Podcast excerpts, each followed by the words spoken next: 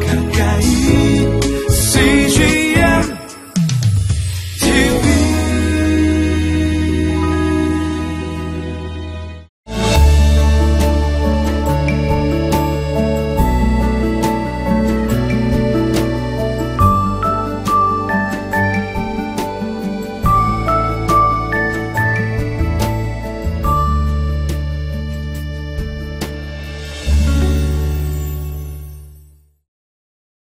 이 세상에 가장 고상한 지식이 있다면 하나님을 아는 아, 지식일 것입니다.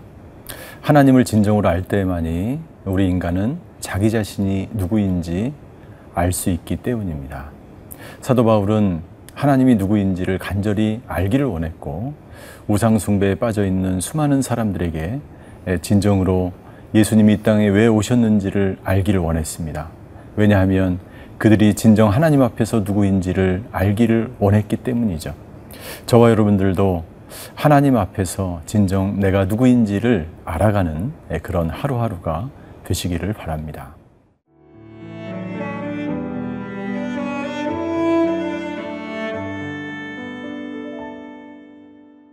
사도행전 17장 24절에서 34절 말씀입니다. 우주와 그 가운데 있는 만물을 지으신 하나님께서는 천지의 주제시니 손으로 지은 전에 계시지 아니하시고 또 무엇이 부족한 것처럼 사람의 손으로 섬김을 받으신 것이 아니니 이는 만민에게 생명과 호흡과 만물을 친히 주시는 이심이라. 인류의 모든 족속을 한 혈통으로 만드사 온 땅에 살게 하시고 그들의 연대를 정하시며 거주의 경계를 한정하셨으니 이는 사람으로 혹 하나님을 더듬어 찾아 발견하게 하려 하심이로되 그는 우리 각 사람에게서 멀리 계시지 아니하도다. 우리가 그를 힘입어 살며 기동하며 존재하느니라. 너희 시인 중 어떤 사람들의 말과 같이 우리가 그의 소생이라 하니. 이와 같이 하나님의 소생이 되었은즉 하나님을 금이나 은이나 돌에다 사람의 기술과 고안으로 새긴 것들과 같이 여길 것이 아니니라. 알지 못하던 시대에는 하나님이 간과하셨거니와 이제는 어디든지 사람에게 다 명하사 회개하라 하셨으니 이는 정하신 사람으로 하여금 천하를 공의로 심판할 날을 작정하시고 이에 그를 죽은 자 가운데서 다시 살리신 것으로 모든 사람에게 믿을 만한 증거를 주셨음이니라 하니라. 그들이 죽은 자의 부활을 듣고 어떤 사람은 조롱도 하고 어떤 사람은 이 일에 대하여 내 말을 다시 듣겠다 하니 이에 바울이 그들 가운데서 떠나매 몇 사람이 그를 가까이 하여 믿으니 그 중에는 아레오바고 관리 디오누시오와 다말이라 하는 여자와 또 다른 사람들도 있었더라. 하나님께서는 사도 바울을 이방인의 사도로 불러 주셨습니다. 왜냐하면 사도 바울의 그 배경이 아, 모든 학문에 정통하였고 헬라 문화뿐만 아니라 모든 학문에 정통하였기 때문인 것입니다. 사도 바울이 각 도시를 찾아다니며 복음을 증거할 때에 각 도시마다의 특징이 있었습니다. 아덴에서의 특별한 특징은 그들이 너무나 많은 그들이 추구하는 학문과 철학과 예술 때문에 그들이 수많은 우상에 빠져 있다는 것입니다. 그리고 그들은 잘못된 신을 섬기고 있는 것을 사도 바울은 간파한 것이죠. 이것은 하나님께서 바울에게 주신 지혜였던 것입니다. 바울은 아덴 사람들이 우상에 빠져 있는 것을 보고 하나님을 분명하게 증거하며 변론하기 시작했습니다. 오늘 저희가 읽은, 읽은 본문에 보면 하나님이 누구이신지를 사도 바울은 아덴 사람들에게 증거하는 것을 볼 수가 있습니다.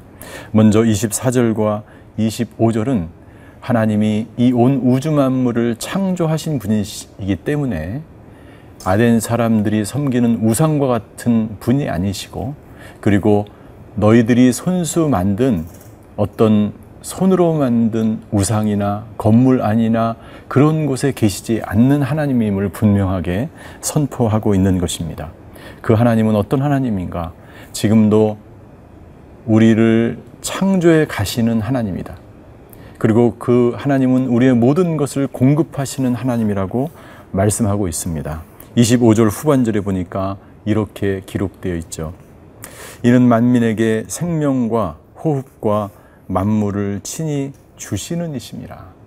그리고 그분은 우리를 창조했을 뿐만 아니라 창조한 당신의 피조물들에게 호흡과 생명과 필요한 모든 것을 공급해 주시는 하나님이라고 분명하게 말씀하고 있습니다. 하나님은 지금도 우리를 창조해 가시고 온 우주 만물을 창조해 가시는 분이십니다. 인간은 진화되어 가는 것이 아니라 창조되어져 가는 것입니다. 지금도 하나님의 창조의 역사는 인류 역사를 통해서 계속해서 진행되어 가고 있는 것이죠. 그리고 그 하나님은 어떤 하나님인가? 26절, 27절을 보면 그 하나님은 자신이 만든 우주 만물과 이 세상과 이 역사를 통치하시는 하나님이시다.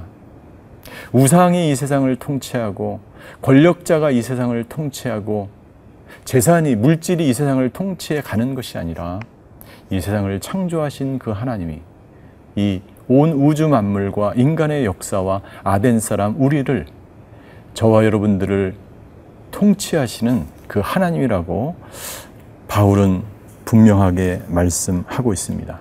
그렇다면 세상을 창조하시며 통치하신 하나님 앞에서 우리는 어떤 존재인지를 28절과 29절에 증거하고 있습니다.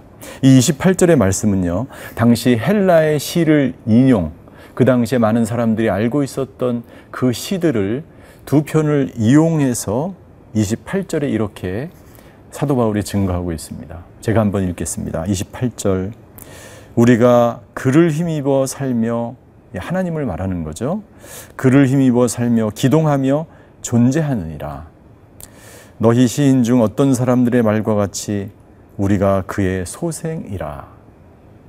바울이 그 당시 헬라 사람들이 알아듣도록 당시에 사람들이 알고 있었던 시를 인용해서 하나님의 말씀을 증거하고 있는 것입니다. 무슨 말이냐면 인간은 창조주 하나님 통치하시는 그 하나님 앞에서 하나님의 은혜 아니면 살아갈 수 없는 존재라는 것입니다.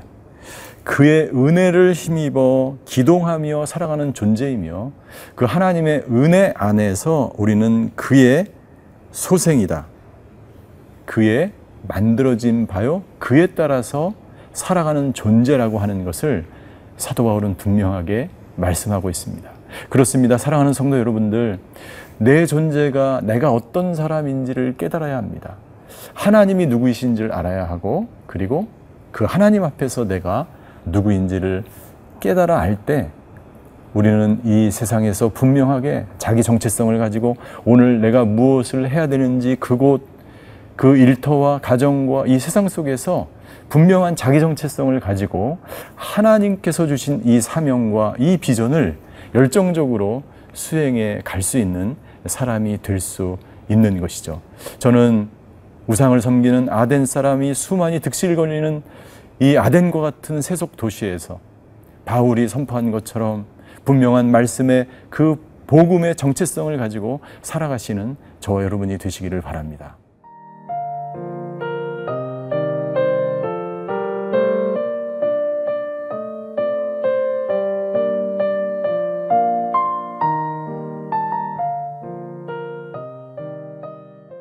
사도 바울은 아덴에 있는 사람들에게 하나님이 누구이신지 정확하게 증거한 이후에 그 다음에 예수 그리스도가 누구인지 그리고 예수님이 왜 이 땅 가운데 오셔서 어떤 일을 행하였는지를 증거해 가고 있습니다. 예수님은 어떤 분이신가?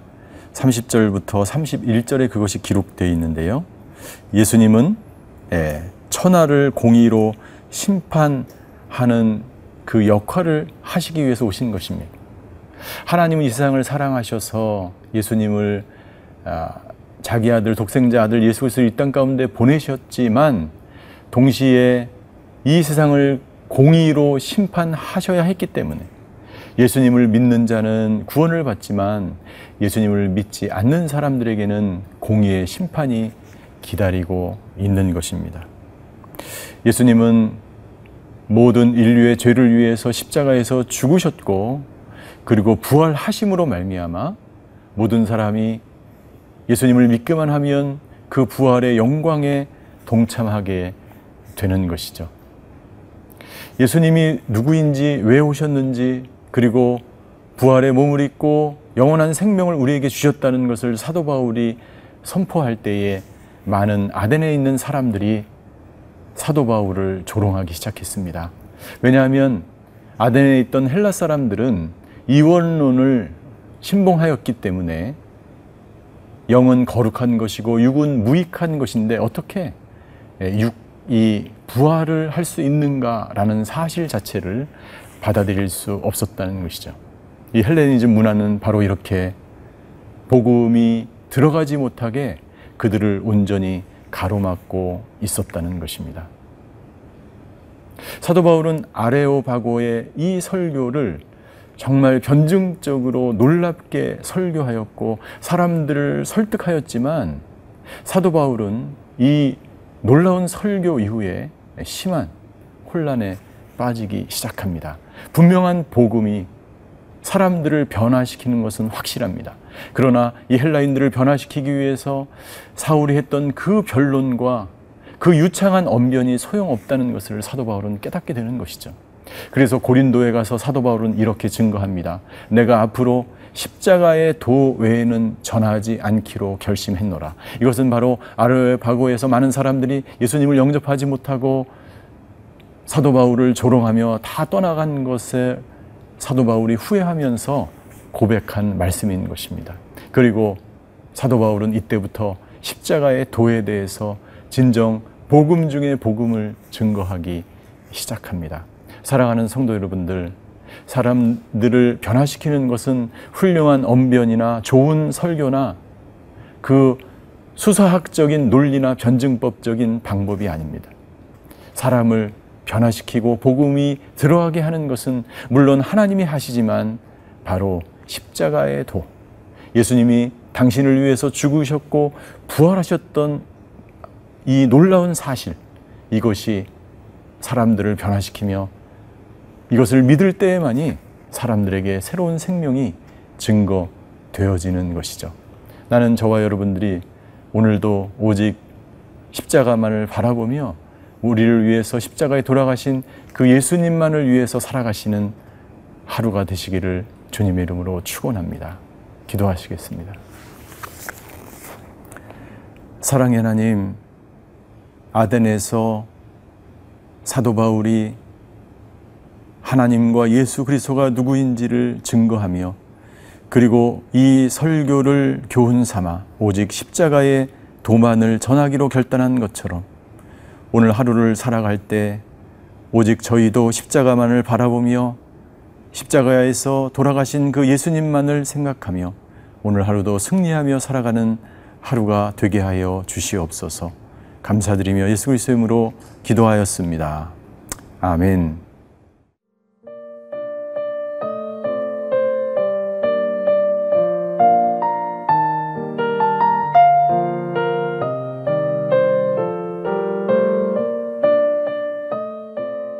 프로그램은 시청자 여러분의 소중한 후원으로 제작됩니다.